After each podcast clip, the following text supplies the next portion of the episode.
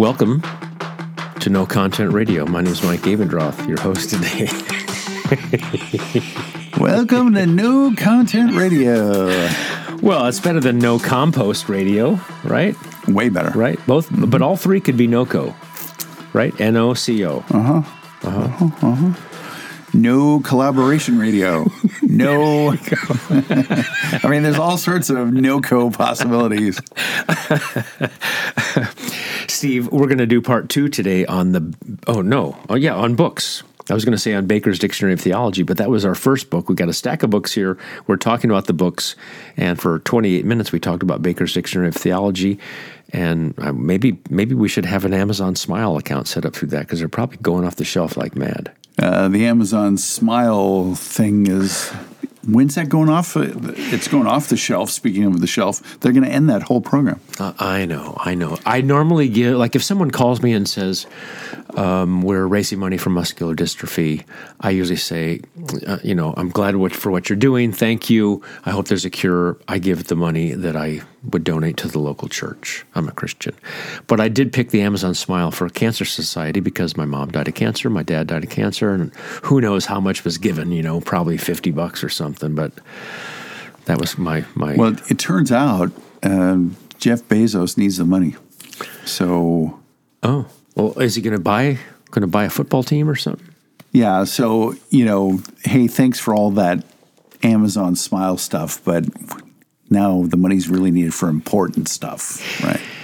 Steve, I don't know when this show will air, some Tuesday uh, in the future, but I read yesterday that Bethany Hamilton, the surfer who had her arm bitten off by the shark, a Christian lady who went on to get back into surfing, and kind of an interesting story with her and how her dad made a special handle on her first surfboards after the uh, Shark um, attack. shark attack, yeah. Mm-hmm. And she's p- competing professionally again. Now they want to have people that are transgender, you know, their male bodies competing at the women pro surf contest. And she said, Well, I'm just not going to surf then because this is not right.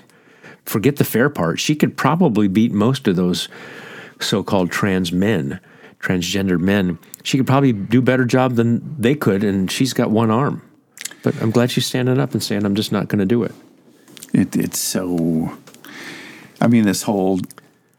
You're either a guy or you're not, right? And so this sort of, well, I'm transitioning, and no, you're not.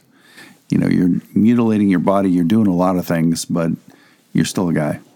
And deep down, Steve, after I am bugged at, you know, women's sports are going to be decimated and all that kind of stuff, I just think to myself, I feel sorry for people uh, who are going through problems in life. I mean, as, as we all do, but some of these problems are really big problems, and there's a solution to be found. And I know who the solution is, but they don't know the solution. And now you've got all kinds of people even behind parents' backs, forcing issues, and that's not going to ultimately help them. Right. The solution is not in hormone therapy. I know, I know. So sad. So the books we have left here on my studio anxious bench, as Steve likes to call it. I mean, if if the if the listeners could see this bench, they'd go, "Yeah, I'm a little nervous too." You know. So, hey, there's a Joel cube up there. yeah, Here is a book that is priced at five shillings. five shillings. That's that's not bad. That that that that, that is a great price. Yeah. Uh huh. And it's called The Preacher's Portrait, written by J.R.W. Stott, rector All Souls Church, London, and it's on Tyndale Press. And here's the five chapters. A preacher is one, a steward, a herald, a witness, a father, and a servant. So the steward has, you know, it's it, who's my what's my message? I, I'm I, I don't have my own message, right? I'm, I'm a steward. Herald, I, I proclaim it and give an appeal. Witness, uh, it, it does something in me, and so they should see a preacher's humility and experience. Father, preacher's love and gentleness. Servant, a preacher's power and motive. This is one of my favorite little books on preaching because it doesn't tell you how to preach; it just tells you what a preacher should look like. Well, I think, you know, even from that brief introduction, it also gives you kind of an idea of how he should be thinking about himself, right? I mean, you know, it, if we've said this before, but if if what I'm going to preach hasn't impacted me during the week, why would I expect it's going to impact anybody on Sunday morning? Steve, I'm, I'm sure we've said it dozens of times. The sooner in the week, or the earlier in the week, where we have that, I don't want to call it encounter, but that just those those moments before the Lord where we think, Thank you, Lord, for this message. Mm. I repent. I'm sorry. Please forgive me. I want to li- live this out better. Whatever those moments are based on the passage, if that happens on a Tuesday, it's better than on a Saturday night. Well, even when you say that, you know, sometimes uh, because I want listeners to understand that when we're going when we're prepping it's not always negative right a lot of times we're just like we're going man that's good. I can't wait to say that on Sunday morning. Or, you know, this is exciting, right? So, I mean, there, there are the moments of conviction, yes. There are moments of, I, I don't even, I'm, uh, this is a positive moment where it's like, I don't even know if I can adequately express how how much this motivates me, how exciting this is. What a great Savior we have in Jesus Christ. You know, there are times where you just like like you say, you want to get in your three point stance. It's like there aren't enough stances. You know, it's like four. Now, Steve's going to do four point stances now. He's a nose guard. I mean, you're just so fired up. You're like, oh man, can can we just skip all the opening uh, songs and all that other stuff and let's just get to the sermon, man? And I'm ready when I, I, felt that way a little bit on Sunday, Steve, in Colossians 2. I've been doing chapter by chapter, just big picture. And I really, I could probably slow down some, of course, but what I loved is, for instance, in chapter 2, verse 15, he disarmed the rulers and authorities and put them to open shame by triumphing over them in him and I've just taken in my study by, well, Jesus, Jesus just destroyed them, and he, it was a triumph. It's this Roman triumph, but I didn't have to, I didn't have to go into a sermon. What about First Peter three and where did he go and what happened and everything else? It's just no. What Paul is trying to say is, you're you're worshiping possible angel aeons, this, that, and the other. No, no. Jesus is the one who did it all, and he's the one who at the cross. And I just think, oh man, I'm excited to talk about it. I just can't wait to get into it. Yeah. Yeah. Okay, here's what you didn't know, Steve. Okay, what I did, not I know? I did not know it either. Mm. This book is an expansion of the 1961 series delivered at Fuller Theological Seminary. Those were the days. Those were the days, my friend. You know, if you know, if eh, when you think about it, alternate history, right? If Fuller hadn't gone off the rails, you know, you and I could have you and I could have gone there. I mean, right? Because maybe Master Seminary never comes into existence. John's just like, you know what? Fuller's a great seminary. Everybody should just go there. Steve, we, we could have had our degrees there at Fuller. Yeah, yeah. I remember I was at Master Seminary, and at the time, you know, you love your school and all that stuff, and you got to be true to your school. Masters was the best. Master, I mean, why would I go to something that wasn't the best? And I remember meeting a guy, maybe either personally or through my brother's conversation. Well, what school do you think, you know, what, how did you pick masters? You know, what went through your mind? Well, you know, I live in Southern California and I didn't know whether to go to masters or Fuller. And I don't know, I just picked masters. It was closer. we, we couldn't believe this guy. Wow. wow. I mean, that was it, right? Yeah, it was mm. kind of equidistant. You know, I sort of lived in I don't know, what would that be, Burbank or something, right? Glendale, you know, and he's like, yeah, it could have been either way. So funny. Machen, I, so go, go I, I was like, I was trying to figure out which way the traffic would be better. Gresham Machen wisely said, We must do our utmost to give people good reasons why they should believe, but it is the Holy Spirit who opens their minds to attend to the evidence. Talk about that a little bit. I mean, what's our role as a pastor, as a preacher? What are our limitations? What can't we do? But what must we do? Well, I think even what Machen's saying there, I think we talked about it maybe recently, but you know, this whole idea of uh, I I want to make things in the text as explicit as I can, but when it comes to how um, each person should have it applied to them how you know how it should if i were to use another term how it should afflict them comfort them encourage them exhort them whatever however it's going to impact them in in toto that's not my job.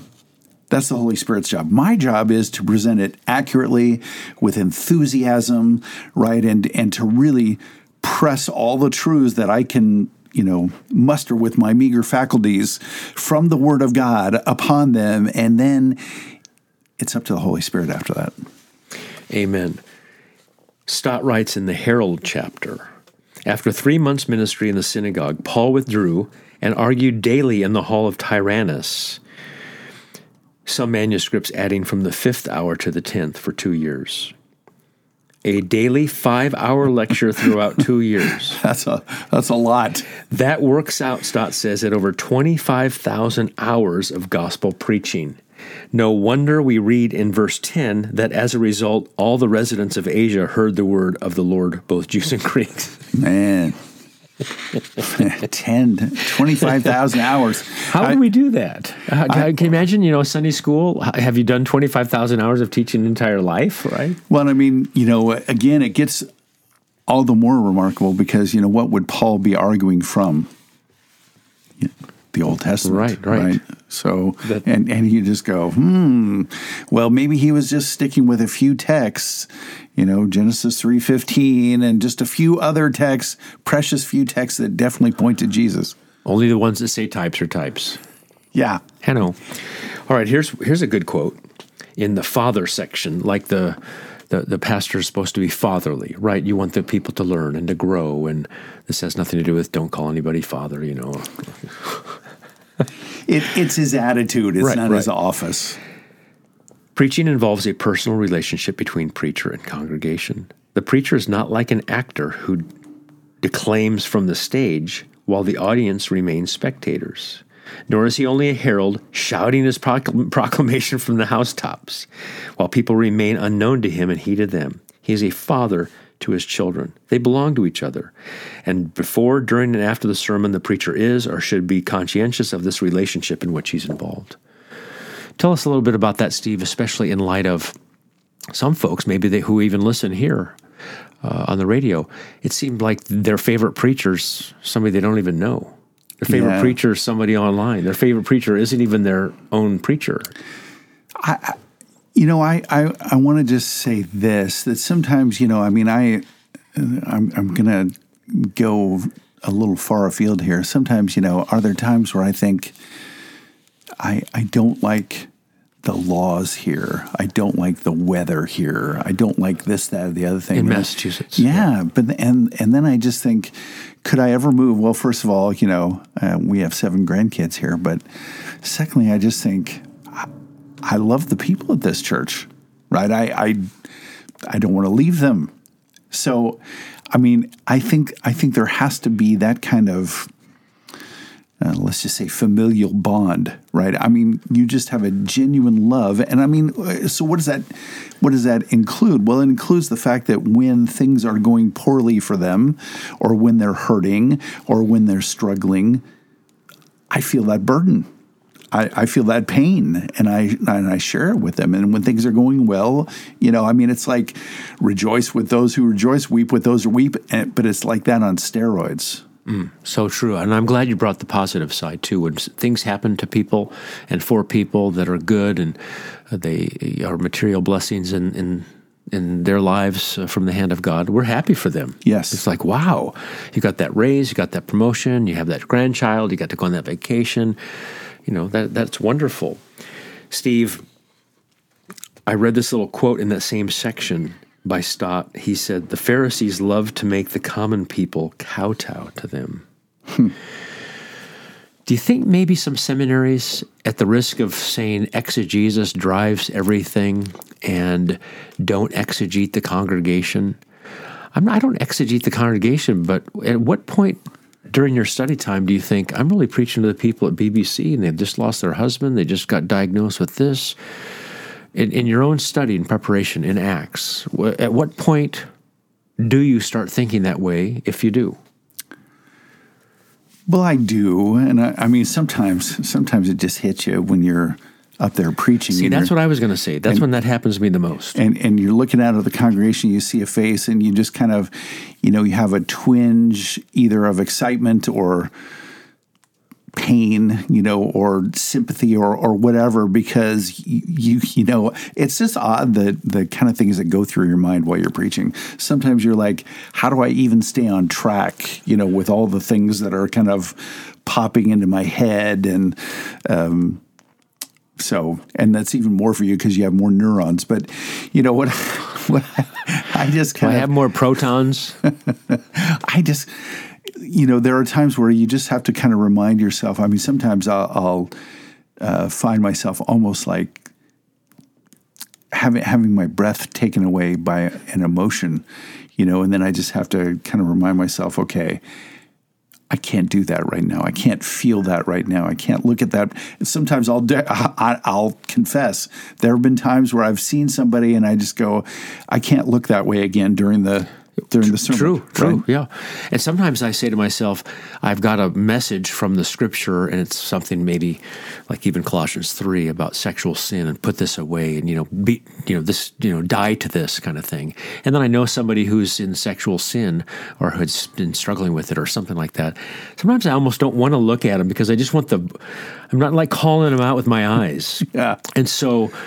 I, I, can't look at them for that reason because I just think, you know what, I'm just going to let the word do its work. And if they think I'm looking at them, fine, but I'm not going to stare them down. Yeah, it's not like it, it's not like Al- you know. I'm just gonna. I'm just gonna reach up and grab the spotlight and put it right on that person. So you know, it'll be really subtle. I don't want, you know, in light of Stott's comment, I don't want people to kowtow to me. I don't want people to think, okay, even here comes another sermon where he's just gonna, it's just gonna be an assault of just how could you and why don't you live up to this and conviction only. Fine, preach the law, preach conviction, talk about repentance, but there needs to be this comfort on the other side of the the bruised reed stuff, right?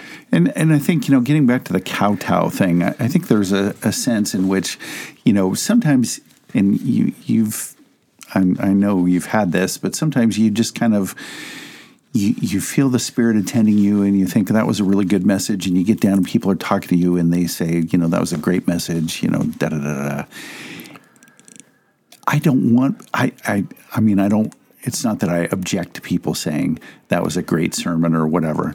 But I'm I'm always like I just keep in mind who I am. I think it's good to have that mindset, right? I don't want people kowtowing to me because that that message was only, you know, that's not from me. It's from the Lord and I just I'm I'm thankful that I'm able to do that, but I, I'm like, don't ever think that I'm some great anything because I, I just study and I do what I do and I don't do it as well as I should. And, you know, I mean, the Lord knows. The, the Lord knows Steve, and he's like, uh, you know, I, I mean, it would be very interesting if the Lord Jesus was standing next to me and, and he could just go, well, you know, it wasn't really that good. that, that, would, that would probably help me a lot. Steve, isn't it interesting to think with Sinclair Ferguson when he said, you know, sing like you're holding a hymn Yes. with Jesus? Now let's flip it around. How should pastors preach if they, they know Jesus is in the front row? Oh, man. Right? Oh. Okay, Jesus is sitting there. And so we're going to get up and just talk about, you know, oh, um, the congregation just wants more practical application and five easy steps and seven seven ways and, and, and three how to's. And you think, there's Jesus sitting there. I, I, I skimmed through this sermon the other day because this this guy I won't give too many details, but I, I I I just know him vaguely, and I thought, oh, here's a sermon by him, and so I I sort of skimmed through it, and I just thought, if you're whole, if you're preaching for an hour on one verse, a it better be a great verse, b you better be a great preacher. And it was a great verse. Yeah, And It was a, a great amount of time. Yes, it was. Yeah, and I and it was a great scold. And it, and I just thought that's kind of a shame. You know, it's It, it took a lot to get the, the scold mentality out of my brain. Part of it was the book of Hebrews, and part of it was, you know, having somebody say you have prostate cancer. And I realized, you know, what do, what do I need? Just to be scolded more? Well, then why would I scold the people? Isn't this a means of grace? Aren't you trying to lift up the, the Lord Jesus? And doesn't that help with both conviction because you're, you- you're, you're, you're out of gratitude wanting to obey one that would love you so? I just think, you know what? I'm not doing that anymore. I'm not scolding people like that. maybe it comes across that way. Oh, I know what I was going to say, Steve.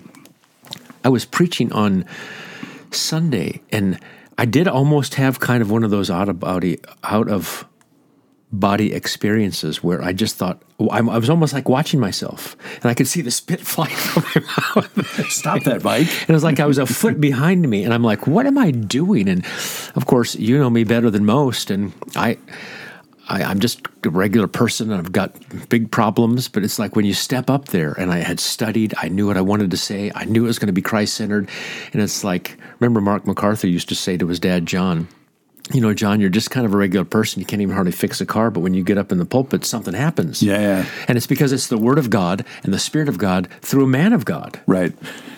Right. And and you know, even talking about the scolding thing, you know, we were talking about earlier about how the Bible affects you as you're as you're studying and you're preparing and everything. and sometimes it it it kind of does beat you down a little bit, right? Because you realize all the ways you fall short. But what do you wind up doing? You think ultimately you think, uh, yes, I am a sinner. I'm a great sinner. But thankfully I have a great savior. And that is the right then mindset to step into the pulpit and say, you know, we, basically we all fall short of the glory of God. Yeah, so but, true. But thanks be to, to God that we have a great Savior. Steve, I was reading Colossians 3 this morning, and I think three times it talks about being thankful, uh, showing thankfulness, whatever you do, word or deed, give thanks to God the Father through Christ, etc. And of course, you could preach that. Are you a thankful people? Well, you know, why aren't you thankful about this, that, and the other? And then probably shouldn't you at the end say, well, let me give you some reasons to be thankful? Yeah, that's not a bad idea. it's like, what are we doing? Uh, Luther is quoted in the preacher's portrait in the father section. Luther said, No one can be a good preacher to the people who is not willing to preach in a manner that seems childish and vulgar to some. It's almost like you're, you, you don't have to preach to the academy. Uh, it's not a seminary class. You've got eighth grade young people there. You've got five year olds. Yeah, but got, you can't leave out all the you know Greek phrases and what they what they actually mean in the original Latin. I'm okay, Jerome. Steve, I, I tweeted the other day preaching should not sound like a commentary. Yes. And then the little gift that I put in there was when Shaq dunked on a guy and then pushed him down on the ground afterwards. And and I, I, yeah, you know what we call that Thursday. I mean, that was just another day, right? I know. Oh, for Shaq, I know. Yeah, this the running commentary stuff. You know, I was asked by the class here, the preaching class, how do I know what to cut out? Yeah. And basically, I said to them, cut out more than you think you should. Yeah. I, I mean, what I what I would say is, we talk about this all the time. How does it preach? And you know, if people are honest with themselves, they go, "Well, yeah, it doesn't really kind of preach. It doesn't really fit into what I'm talking about anyway." Well, then cut it loose. You know. And and I mean, why are we preaching? We're, we want to extol Christ, and so what if people don't think we're smart because we didn't give them, you know, this is a, a word study and it's a hapax and it's only used one time and this, that, and the other. And I'm like, okay, am I trying to try trying to tell you that I'm smart? Is that my main goal? I want you to know that I'm smart. Yeah, this has to do with the ancient practice of hydroponic gardening. gardening, and you're just like, what? They did that when you know? It's very impressive. Probably because I'm just a goofball half the time, but I really have tried to think, Steve, to myself now. I'm seeing the Ferreira kids sitting there. I'm seeing the Kranz children sitting there. And I look at them. This is getting back to. Because that's half of our church. that's a whole section. uh, they don't sit in the overflow room because they wouldn't all fit, right? and so, just kidding. Uh, and, and, I didn't, maybe I didn't think about them when I was prep- preparing but then standing up looking right? That's why i think preaching to people is a lot better than to a camera during the whole covid oh man. deal. And all of a sudden you go oh. And I, I, want to try to explain things to children. I remember my kids when they were younger they say dad you know you were talking about 1 corinthians 15 about paul is mocking death Where's your victory? Where's your sting? And then I said something like, you know, if you're playing baseball and you say to the person who's up to bat, hey, better, hey, better, hey, better swing, or on the playground, na na na na na na. And they're like, Dad, what were you doing that for? That was, kind and I said, because I'm trying to preach to the children too. And, and everybody needs to hear it, right? Everybody needs to be able to understand something, right? I mean, if you Uh, could we? Maybe I. I don't know. You could. Some people could. You know, preach at such a high level where everybody in the classroom needs to have advanced degrees. Great, super. Um, but then again, not so super because why are you doing that? It's so true. Okay, last comment on this book in the father section. Stott says this, and then I want your comments, please, Steve. We shall need to spend most of our time expounding the central themes of the gospel. The more abstruse matters of prophecy, questions of a controversial or speculative character, we can well afford to leave on one side. I mean, uh, people get interested in uh, or fascinated, really, shall we say, by things that are of secondary, tertiary. I don't even know what quad, what what the fourth level, fifth level. I mean, and and the reality is, we need to hear the gospel. We need to be reminded of you know the things that are of primary importance, first importance. That's what Paul talked about, right? And um, it, when we study the New Testament, the Old Testament, all of it, what's it mostly about? loving God, loving neighbor, right?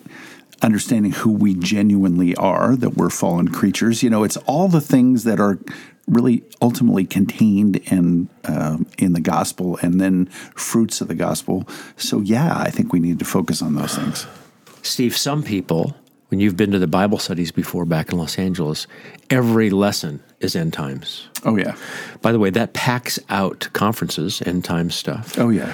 I get requests from people a lot of times. Could we do an end times conference? Yes. Could we do prophecy conference? Yes. People at NOCO write and say, Mike, what are your views on eschatology? Because you don't really say. The Lord's return. just look at 1689. That's what I believe and teach. People at church, you know, what, what do you really believe about these end time things? They don't know really where I stand. Well, I want to know if they understand where we stand as a church and where I stand as a preacher and you as an elder, Steve, when it comes to law gospel distinction, who Jesus is gospel, what God commands, third use of the law, duplex gratia, Christ centered preaching. I don't want anybody at the church to go, where do they stand on that? And I think Stott would be happy. Extremely happy. And, and I, I mean, when you look at, uh, if you pick up eschatology books, even people who say that they agree on eschatology, they, they pretty quickly you know, veer away from each other because everybody has a slightly different take on this, that, or the other thing. And ultimately, all those things are going to i'm not going to say pan out they're going to shake out right i mean we, we don't know what the now i don't think anybody really knows what the eschatology how it's all oh yes we do steve it's all that okay well maybe you do i'm not that smart i can't figure those things out should you study eschatology? Fine. Sure. Should you Yeah. read books on it? Fine. But mm-hmm. we're just we're just talking. A couple men here in front of our little. if, if I anxious go to most people's homes, they probably have six books on eschatology for every book on the gospel, and that and that's wrong. Ooh, okay, very interesting. Well, today we talked about preachers and what they should do. Pray for your pastors, pray for your preachers. If you teach your children the Bible, this would this would be insightful. Like Ver- like if you're a father, shouldn't you preach to them with fatherly care? Absolutely. How could you? Well, I mean, mo- model these things. I mean, this, I, I, yeah, I think most people could benefit greatly from that book. Amen. Mike Abendroth here with Pastor Steve Cooley at the Tuesday Guy, and this is No Compromise Radio. Thanks for listening today.